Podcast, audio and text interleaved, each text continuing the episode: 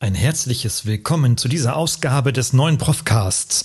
Und ich äh, habe natürlich heute auch wieder eine interessante Gästin oder einen Gast, wie man es auch sehen mag. Auf jeden Fall werden wir uns heute über das Thema künstliche Intelligenz unter anderem im Marketing unterhalten. Und da freue ich mich ganz besonders einen ausgesprochen ausgewiesenen Experten, eine Expertin von einem Unternehmen hier aus der Nähe äh, als Gast zu haben. Die Kerstin Köder von SAP ist heute in meiner Sendung hier. Ja, und äh, ganz kurz vorgestellt, Kerstin studierte an der Hochschule für Wirtschaft in Pforzheim äh, BWL mit dem Schwerpunkt Marketing, also schon mal super und war dann in äh, den Staaten, machte dort einen Master und äh, ja, ist seit heute, ja, seit fast heute 2020 auch im Advisory Board der Hochschule Pforzheim tätig. Dann gab es natürlich eine ganze Menge praktischer Erfahrungen in unterschiedlichen Unternehmen. Ich nenne so ein paar Highlights, unter anderem in der Telekommunikationsbranche, ähm, im Kundenbestandsmanagement, Direktmarketing bei Debitel und Talkline und ein weiterer Highlight sicherlich dann auch als Leiterin des Marketings der Freenet Group, die wir unter anderem von Produkten und Marken wie Mobilcom Debitel, Gravis, Klarmobil und weitere kennen. Ja, und heute ähm, seit einigen Jahren jetzt bei SAP hier als Senior Vice President Marketing für einen sehr großen Unternehmensbereich. Dazu wird sie dann selber auch noch was sagen, in welchen Regionen sie was verantwortet und äh, vor allem verantwortet sie hier alle Produkte, alle Zielgruppen, alle Kanäle in weitaus mehr als 140 Ländern. Wow, was für eine Vita. Ich begrüße ganz herzlich Kerstin Köder. Herzlich willkommen zum Profcast, der Podcast für Ihre digitale Fitness. Hier erhalten Sie Impulse, Denkanstöße, Tipps und Meinungen über die digitale Medienwelt. Begrüßen Sie mit mir Ihren Gastgeber, den Digitalprofessor Dr. Gerald Lemke.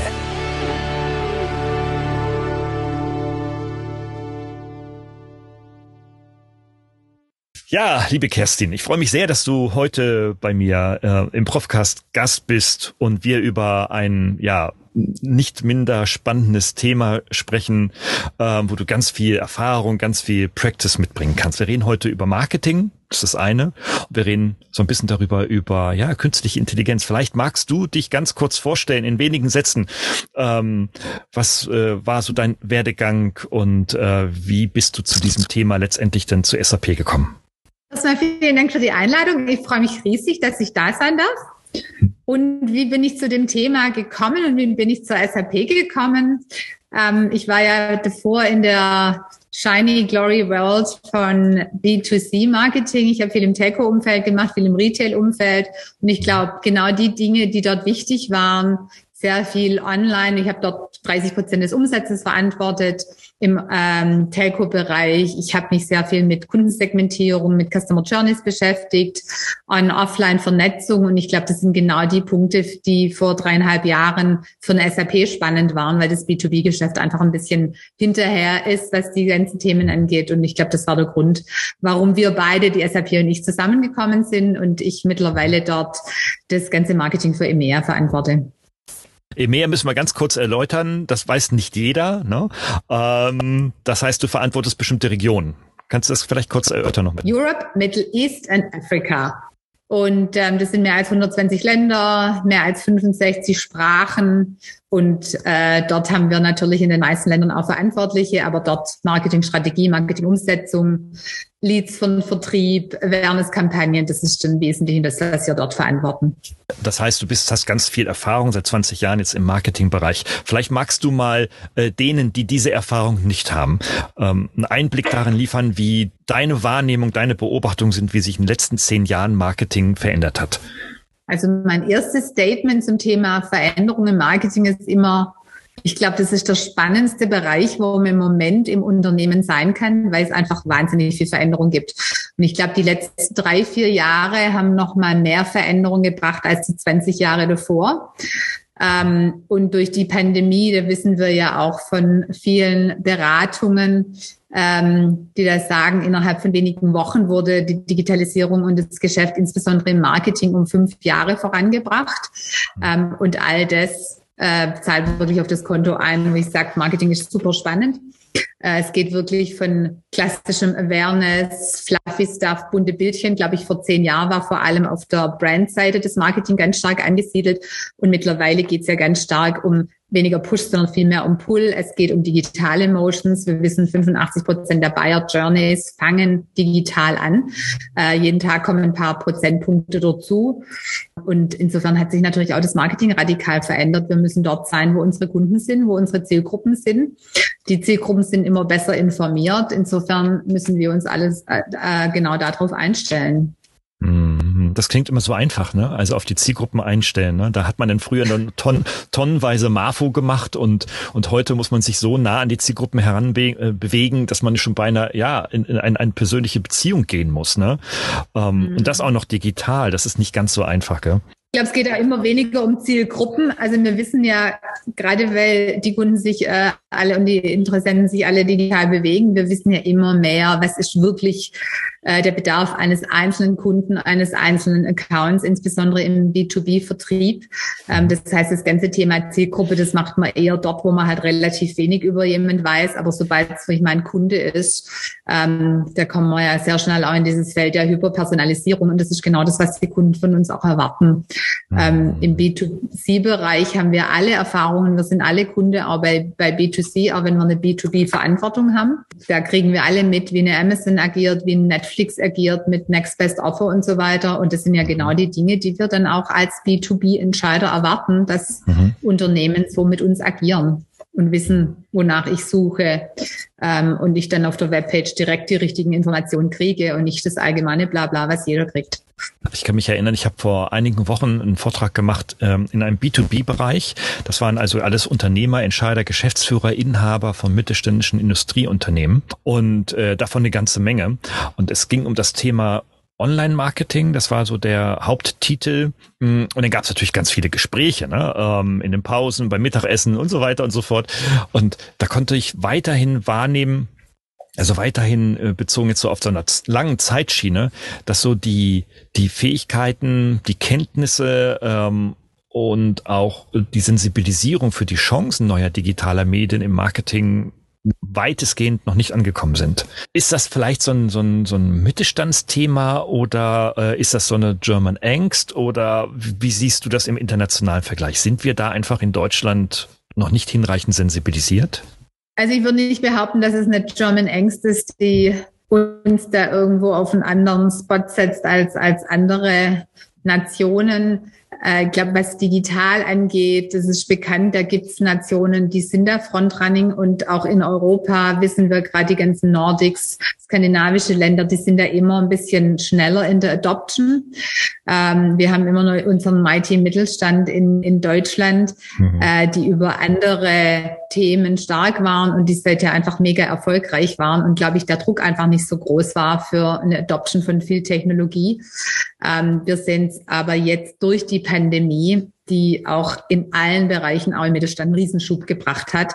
Ähm, denken wir nur drüber nach, wer keinen Online-Shop hatte und viele Händler glaubten ja, dass man mit dem stationären Handel, wenn man da eine Experience bietet, dass es immer nur eine Chance ist.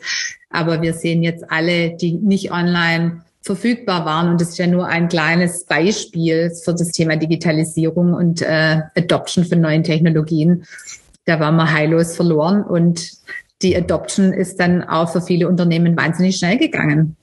Und da gibt's mittlerweile Gott sei Dank Lösungen auch von uns. E-Commerce Store kann man in wenigen Tagen, in wenigen Wochen, je nach Komplexität des Geschäftsmodells implementieren.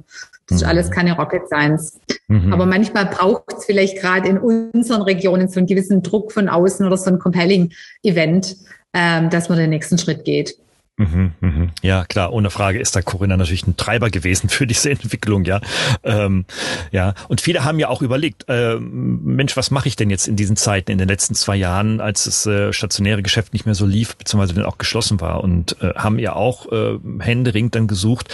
Auf der anderen Seite nimmt man hier auch wahr, sind die meisten doch sehr aktionistisch auch vorgegangen. Ne? Die haben einfach nur mal wieder schnell eine technische Lösung gesucht. Wie kann ich meine Bücher jetzt nicht im Laden, sondern wie kann ich sie online verkaufen? Beispielsweise oder wie kann ich meine Geschenkartikel verkaufen oder oder oder gibt es viele Beispiele. Alles nur aktionistisch, aber wenig strategisch. Braucht man denn eigentlich jetzt wirklich tatsächlich noch eine Strategie oder sucht man sich einfach einfach ein Tool der Wahl, von welchem Anbieter natürlich auch von euch, um, um schnell einfach was Digitales zu machen? Was sind da so deine Beobachtungen? Da sind wir natürlich fest davon überzeugt, so Aktionismus kann so ein erster Schritt sein. Und das ist vielleicht wie so eine Lunte, die man legt. Ähm, aber es geht A, nicht um Digitalisierung oder Technologie Adoption, nur der Adoption willen, weil das jetzt gerade hip ist, sondern es geht wirklich ja bei dem ganzen Thema Digitalisierung darum, Dinge schneller, einfacher, effizienter zu machen, besser zu machen bei dem Thema KI, da gibt's ja diese Aussage, war es die beste oder die letzte Erfindung des Menschen?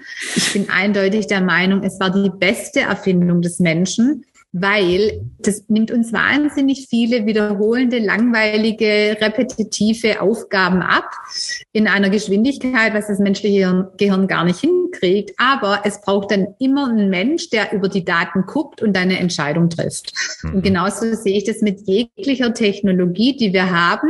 Das ist für uns Menschen dazu da, um die lästigen Dinge uns abzunehmen, damit wir uns auf die Dinge konzentrieren können, die die Technik halt nicht kann. Das ist A, Insights, äh, aus den Daten zu ziehen und dann die richtige Entscheidung zu treffen. Sei es in der Medizin, Krebstherapie ist ja auch ein Riesenthema für, für mhm. KI.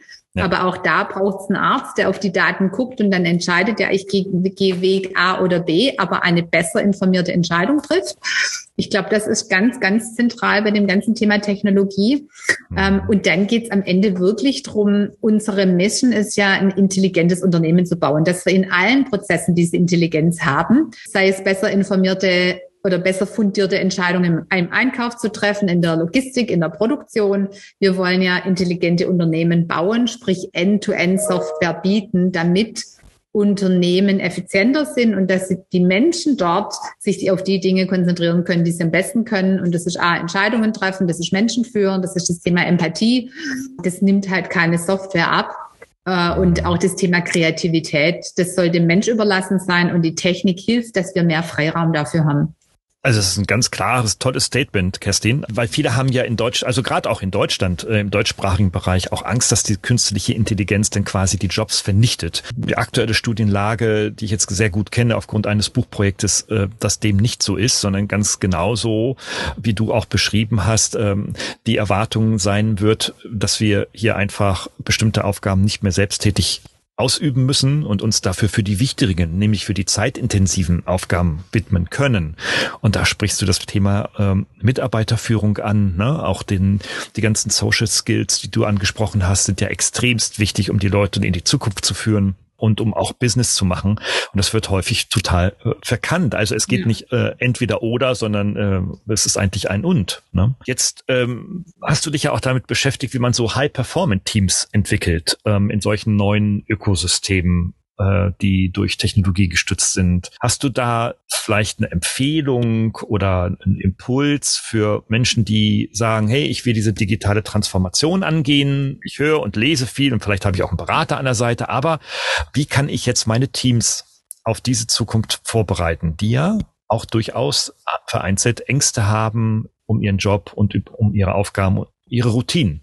Ich glaube, das zentrale Thema, egal ob es jetzt eine Veränderung Richtung mehr Digitalisierung geht oder sonstige Veränderungen, immer das Thema Führung. Und da habe ich ja auch so ein Grundprinzip, es braucht Klarheit, es braucht eine Vision, wo will ich eigentlich hin? Ähm, es braucht auch einen gewissen Mut, einfach Entscheidungen zu treffen und es braucht ganz, ganz viel Kommunikation, Kommunikation, Kommunikation. Und ich glaube, auch das ist bei dem ganzen Thema Digitalisierung am Ende der Schlüssel zum Erfolg. Ich muss wissen, wo es hingeht. Ich muss mutig sein, dann die Entscheidung auch zu treffen, sie nachzuhalten und sie umzusetzen. Ich muss aber die Mitarbeiter auf die Reise mitnehmen, weil was du vorher schon angesprochen hast, es gibt, da gibt es furchtbar viele Ängste. Digitalisierung heißt Rationalisierung, es heißt mehr Effektivität, heißt es am Ende dann auch, dass mein Arbeitsplatz in Gefahr ist und A, da aktiv drüber zu sprechen und dieses äh, lebenslange Lernen kommt da einfach auch ins Spiel. Also Mitarbeiter müssen verstehen, auch wenn sie heute aus der Uni kommen, sie müssen permanent weiter lernen. Da gibt es Unternehmen wie unseres, die bieten hervorragende Learning-Plattformen. Es gibt nichts, was wir nicht lernen können, von fachlichen Skills über Sozialkompetenzthemen ähm, bis hin zu alles rund um das Thema Digital Business. Aber wenn das halt ein Unternehmen nicht bietet, dann muss man sich wirklich Zeit am Kalender reservieren, um da dran zu bleiben. Also zu verstehen, was braucht denn im Digital Business, wie sind die Abläufe, wie sind die Vernetzungen, was für eine Rolle spielt Software, was für eine Rolle spielt Sensorik, IoT. Also wenn man die Geschäftsmodelle natürlich nicht versteht, dann wird's wirklich eng. Was du ansprichst, ist, dass sich ähm, da die Entscheider auch mit dieser mit diesen neuen Technologien beschäftigen müssen. Und ich habe, ich nehme nochmal Bezug auf auf äh, diesen Kongress, auf dem ich da äh, aktiv war. Nahezu alle gesagt, also nicht alle, na das stimmt nicht, ne, aber eine Mehrheit, deutliche Mehrheit hat gesagt, nein, damit möchten wir uns nicht beschäftigen. Ich möchte mich damit beschäftigen, wie ich meine Maschine verbessere oder mein Produkt verbessere oder mich um meine drei Top Key Accounts kümmern. Damit möchte ich mich beschäftigen, aber mit diesem Digitalgedöns Gedöns möchte ich mich nicht beschäftigen. Mhm.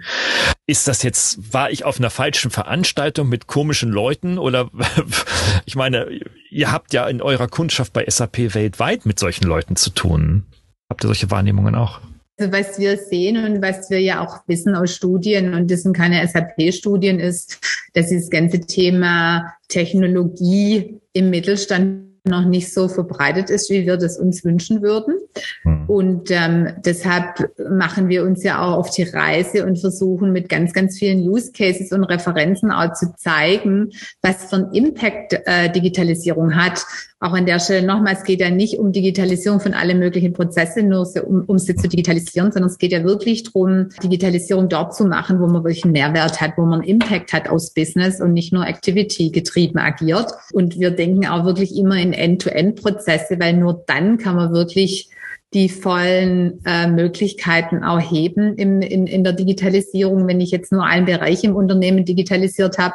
Und wir kennen alles das Thema Silos im Unternehmen, was Kundendaten zum Beispiel angeht. Es hilft nicht, wenn ich irgendwie nur die ERP-Daten in einem System habe und weiß eben nicht, was habe ich für Interaktionsdaten mit dem Kunden, dass er heute im Callcenter angerufen hat, gestern war er im Online-Shop. Wenn ich das alles in Silos habe, dann werde ich nie diese perfekte Customer Experience bieten können, die ich eigentlich bieten möchte als Unternehmen. Ähm, deshalb treiben wir also massiv das Thema, das intelligente Unternehmen und wirklich mhm. Prozesse end-to-end -end zu durchdenken, egal ob das Design to Operate ist, ob das Lead to Cash ist, also immer wirklich die komplette Wertschöpfungskette und nicht im mhm. Silo mal ein Thema zu machen. Nur dann hat man den Impact.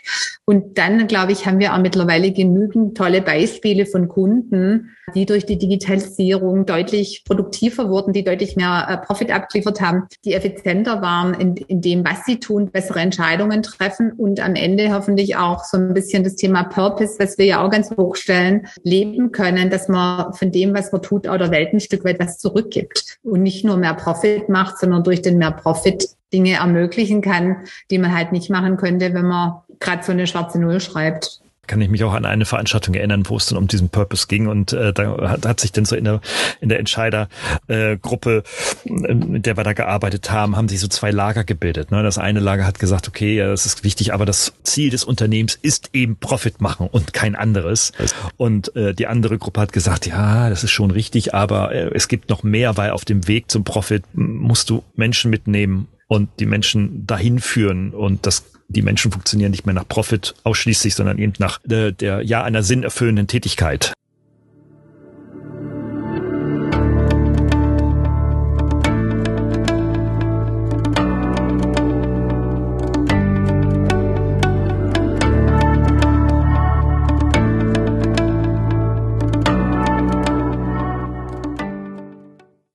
Und das sehen wir auch ganz deutlich. Also wir sehen das mittlerweile bei, bei Entscheidern. Mhm. Vor ein paar Jahren noch war das Key-Entscheidungskriterium für unsere Software oder für eine andere, was kann das Produkt, was leistet das Produkt. Mhm. Mittlerweile ist eines der Key Driver schon, wie gehen, gehen Unternehmen mit, mit den Mitarbeitern um und haben sie einen übergeordneten Zweck. Das Thema Purpose, ich weiß, es ist viel strapaziert und viele verdrehen auch schon die Augen, wenn sie das Wort Purpose hören. Ich glaube, das ist für manche wirklich ein Buzzword. Und wenn ich höre, dass manche Unternehmen anfangen, riesen Purpose-Workshops zu machen, weil das gerade en vogue ist, dann ist wirklich was verkehrt. Wenn ich sehe, dass eigentlich unsere Gründer schon diesen Purpose vor Augen hatten. Die wollten einfach, dass die Welt besser funktioniert und wir der Gesellschaft was zurückgeben können. Das war wirklich der, der wesentliche Grund für, für die Gründung von einer, von einer SAP. Ähm, und da ist nichts aufgesetzt, sondern es ist die DNA und man merkt das einfach durch und durch. Und wir sehen es auch bei Mitarbeitern. A, die Auswahl des Arbeitgebers ist natürlich, sollte es ein florierendes Unternehmen sein, aber die sagen an zweiter Stelle schon das Thema, die beschäftigen sich irgendwie mit Digitalisierung, weil das ist einfach zukunftsgerichtet. Das ist ein zentrales Thema. Und ein weiteres Thema ist auch das Thema Purpose. Gibt es da irgendeinen Sinn dahinter außer Profit? Hm. Und nicht umsonst haben wir ja auch so dieses Thema Profit Sustainability ähm, schließen sich nicht aus, sondern im Gegenteil, die befeuern sich gegenseitig. Und wenn wir auf die Agenten der C-Levels im Moment gucken, sind die Themen Purpose, Sustainability eines der zentralen Themen. Äh, wenn du jetzt die Möglichkeit hättest, sofort zehn neue Mitarbeiterinnen und Mitarbeiter einzustellen. Keine Ahnung, weil du mehr Budget zur Verfügung bekommst oder eine Treppe hoch äh, gehst. Wie würdest du es machen? Also wie, wie, wie prüfst du das ähm, in den Gesprächen oder im Recruiting-Prozess? Wie prüfst du diese Werte? Nicht nur diese digital und operative äh, Fokus, sondern auch diesen Purpose-Fokus. Also wir prüfen in verschiedene Richtungen. Also natürlich braucht man grundsätzliche Skills, sage ich mal. Man muss das Handwerk können, ähm, wenn man wenn man einen Job machen will. Aber ich sage immer, will ist wichtiger als Skill. Ähm, also was hat jemand für eine Einstellung zum Lernen, zu einer Zusammenarbeit? Äh, will er Vorbild sein? Will er wirklich die extra Mile gehen? Will er wirklich 120 Prozent abliefern? Hat er ein Growth Mindset? Geht er mit Veränderungen positiv um oder ist eine Veränderung eine Bedrohung? Das halte ich mittlerweile für viel, viel wichtiger als jemand kann SEO ins letzte Detail oder SEA. Ich sag, ja, das sind alles mittlerweile ähm, Disziplinen, die muss man beherrschen. Aber Wissen kann man sich meistens aneignen. Ähm, eine Haltung, ein Mindset, den hat man.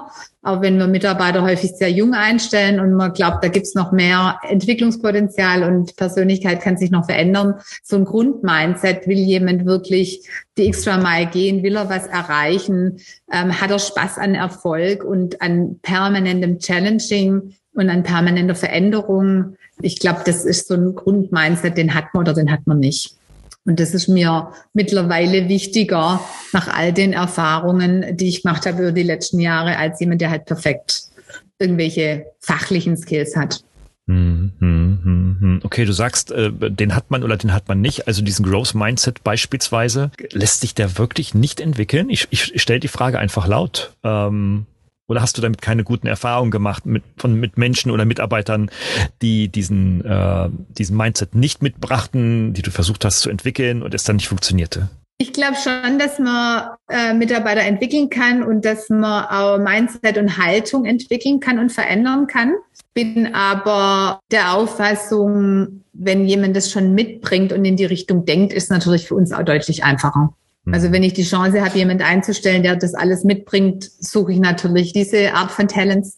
Ähm, aber natürlich sagen wir jetzt nicht viele Mitarbeiter, die wir haben, die vielleicht jetzt, es muss auch nicht jeder der Top-Performer und nicht jeder muss die extra mhm. Mile gehen und muss, weiß Gott, wie viel arbeiten. Natürlich ist auch da das Thema Entwicklung von, von Mitarbeitern ein Riesenthema für uns. Also wir wollen mhm. alle mit auf die Reise nehmen in den, in den riesigen Veränderungen, die auch wir vor uns haben. Und ich glaube, das ist auch kein Geheimnis, dass wir nicht nur die Transformation bei unseren Kunden begleiten und alle versuchen abzuholen und mit auf die Reise nehmen, sondern auch wir als SAP stehen in einer Riesenveränderung. Auch im Marketing sind wir in einer Riesenveränderung. Letztens sagte mir ein, äh, erzählte mir ein Marketingleiter, ähm, dass er schon gerne mehr KI-Tools und neue Technologien in seinem äh, Marketing, in seine Marketingorganisation einsetzen möchte.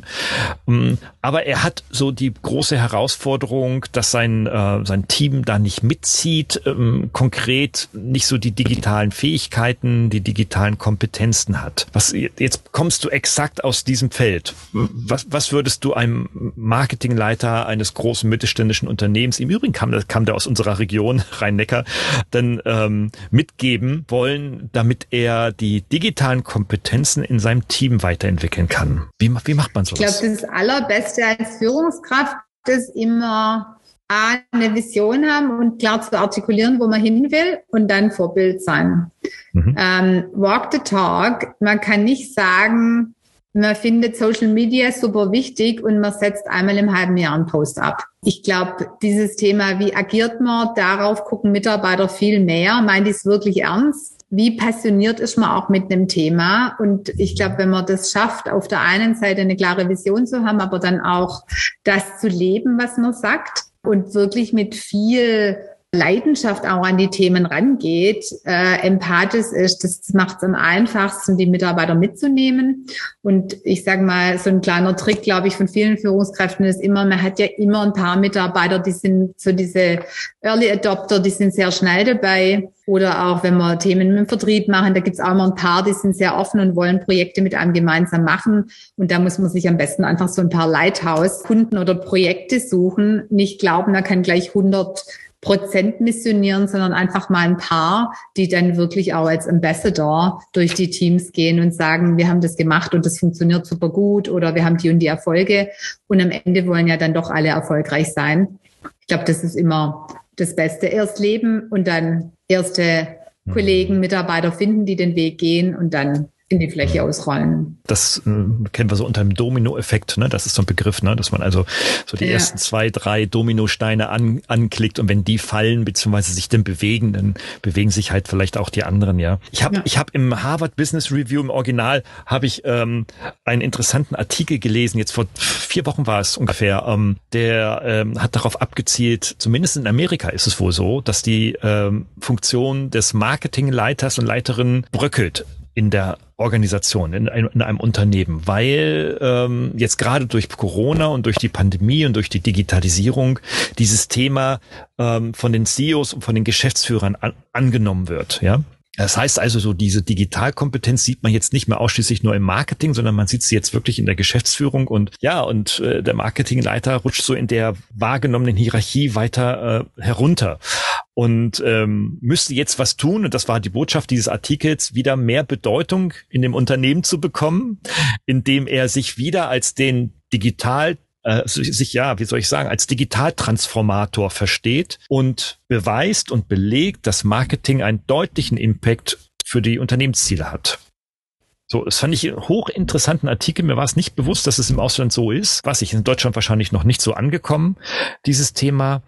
Hm, die Frage, die ich mir stellte, und da hast du sicherlich eine Antwort, hm, wo sollte man im Marketing der Zukunft ähm, denn hinschauen, um den Impact zu messen? Was sind denn da so die KPIs? Vielleicht erst noch ein kurzer Kommentar zu dem Thema Bedeutung des Marketingleiters äh, weil da wird ja immer viel drüber geredet und ich glaube, das sind immer Ups und Downs wie für viele anderen Rollen. Ich hätte jetzt behauptet, dass Corona und die letzten 18 Monate eine Riesenchance fürs Marketing waren, ähm, da wirklich in den Lead zu gehen, die richtigen Produkte auch in den Vordergrund zu stellen und so ein bisschen als der Orchestrator aufzutreten mhm. zwischen Produkt und zwischen Vertrieb.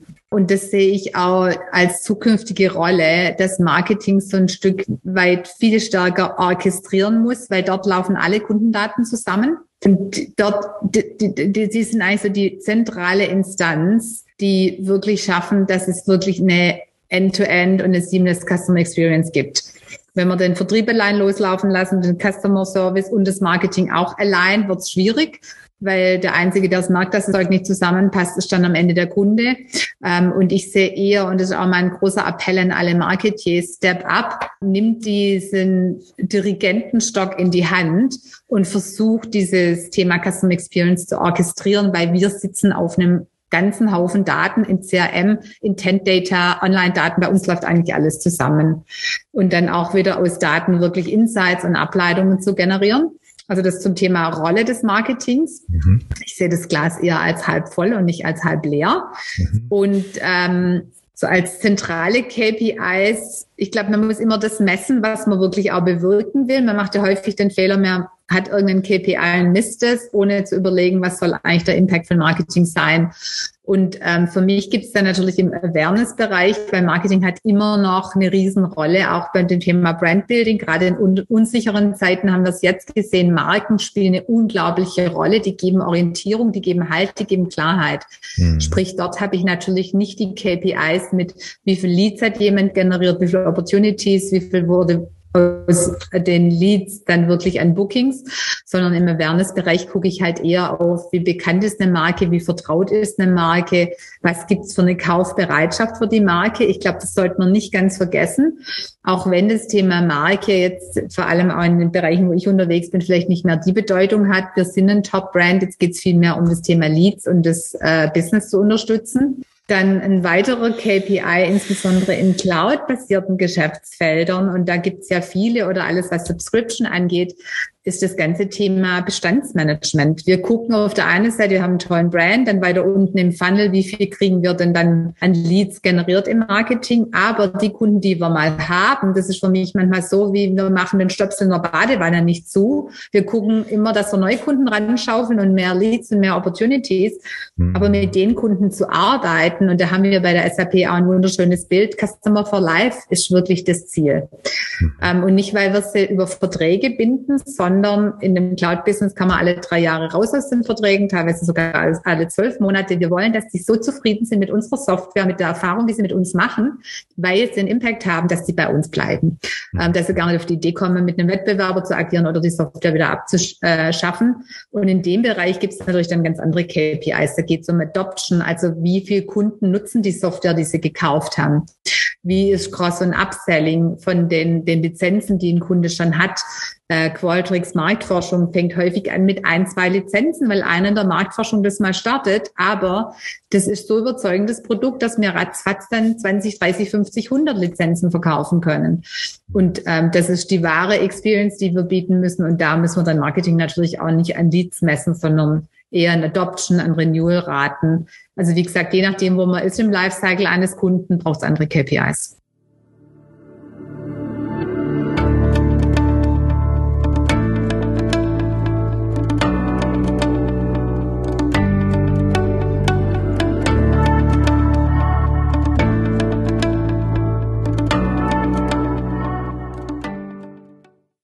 Jetzt ist der SAP im B2B auch äh, mächtig unterwegs weltweit.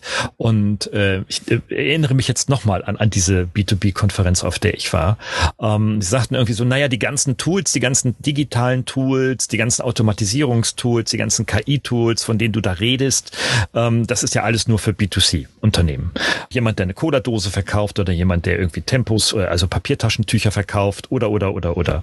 Äh, aber fürs B2B gilt das nicht.